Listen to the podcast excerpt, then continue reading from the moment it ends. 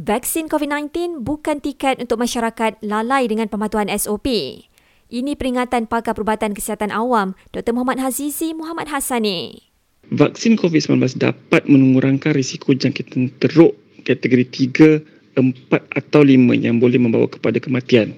Tetapi risiko kita menjangkiti dan dijangkiti tetap masih ada walaupun telah lengkap vaksin. Oleh sebab itulah, masyarakat perlu terus berdisiplin dalam pematuhan SOP Kes harian COVID-19 katanya boleh kembali melonjak jika masyarakat terus bersikap acuh tak acuh dalam pematuhan SOP.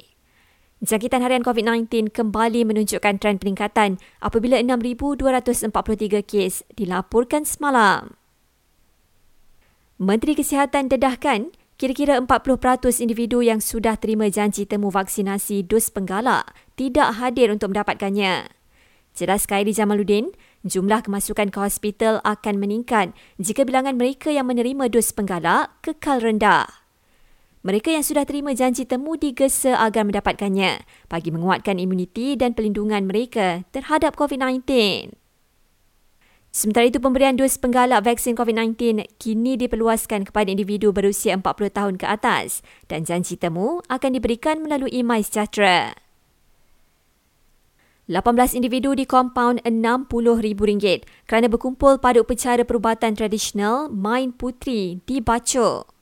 Polis Kelantan berkata, pihaknya terlebih dahulu menasihatkan penganjur supaya mengarahkan kira-kira 100 orang yang hadir untuk bersurai namun ia tidak diendahkan.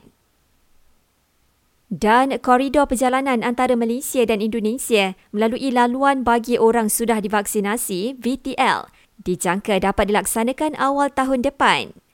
Menurut Perdana Menteri, sebagai permulaan, ia akan menghubungkan KL dan Jakarta melalui jalan udara sebelum diperluaskan ke destinasi lain yang berisiko rendah.